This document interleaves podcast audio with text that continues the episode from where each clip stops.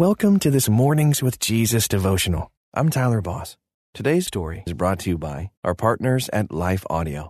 If you go to lifeaudio.com, you will find dozens of other faith centered podcasts in their network. They've got shows about prayer, Bible study, parenting, and more. Head over to lifeaudio.com now. And remember, you can have full access to our meditations commercial free. Just text ABIDE to 22433 for 25% off. Now, receive his peace and abide in Christ. Welcome to this Mornings with Jesus devotional, designed to start your day in a positive way with scripture and reflection. I'm Ben. Today's scripture is Matthew 5, verse 4, from the New International Version. Blessed are those who mourn, for they will be comforted. This story is from Alice Thompson. A man in Alice's neighborhood was robbed and beaten to death. She saw the report on the evening news. While she did not recognize the man's name or face, she grieved the loss of his life. She grieved for her city that is plagued with high rates of unemployment, poverty, and crime. She has considered packing up and moving to another neighborhood or another city and state. Each time she makes this proposal to her husband, he reminds her that unemployment, poverty, and crime are problems across the nation. He is right. There is nowhere to run from these problems. Alice's protection is not a place. Her protection is a person and his name is Jesus. There's a gospel song titled, Jesus Be a Fence Around Me.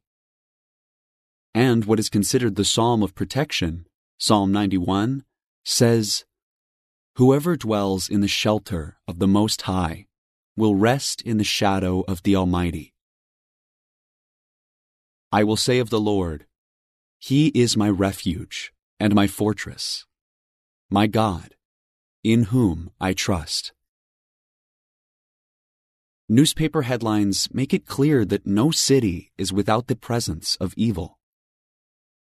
While school students engage in community service and volunteer work, school shootings are at an all time high.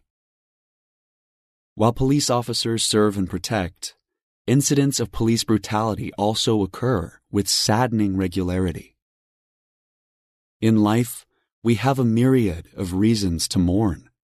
And by all means, let us freely mourn, because there is a promise in our tears.